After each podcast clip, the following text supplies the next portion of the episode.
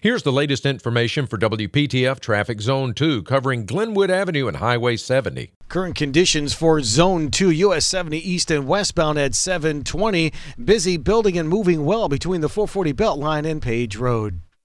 Tune to AM 680 WPTF, the traffic station with traffic reports every 10 minutes on the 8s, morning and afternoons. Zone by zone reports are an exclusive feature of WPTF Triangle Traffic.